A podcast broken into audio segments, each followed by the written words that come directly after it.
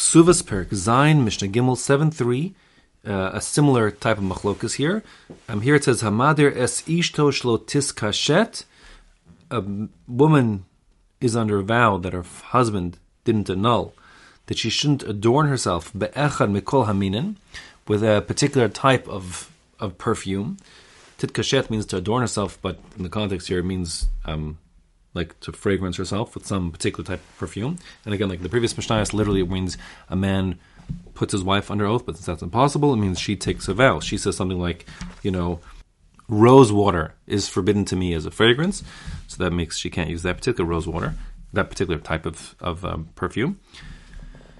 So then, um, if he hears it and doesn't annul it, so that again will be grounds divorce because it indicates that he doesn't have her best interest at heart, and she thought he would annul it. Now she can't live with him any further because she thinks that she hates him, and therefore Yil Tivita and Ksuba, that's grounds for divorce, and you'd have to give her Ksuba.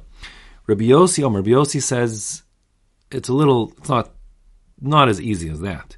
He says it depends how long that the neder was for. Ba'anios, if we're talking about a, a poor woman who is not so accustomed to wearing perfume in the first place, Shlo Nasan Kitzva.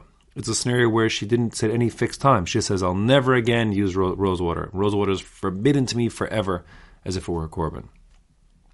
Um, and that's, if he doesn't annul then, then he really doesn't care about her. But a short or um, defined time uh, would not be the case. Now, how long is short or defined time? Meaning, in other words, if she said, I'll never, she'll say, if she said, rose water is forbidden to me, as if it were a korban for the next hundred years, so then it's as if she gave no kitzvah, no set time. It's, it's as good as forever. So, how long is this time frame we're talking about? So, there's three opinions in the Gemara. One says until the next regel, the next festival. One says for 12 months, and one says for 10 years.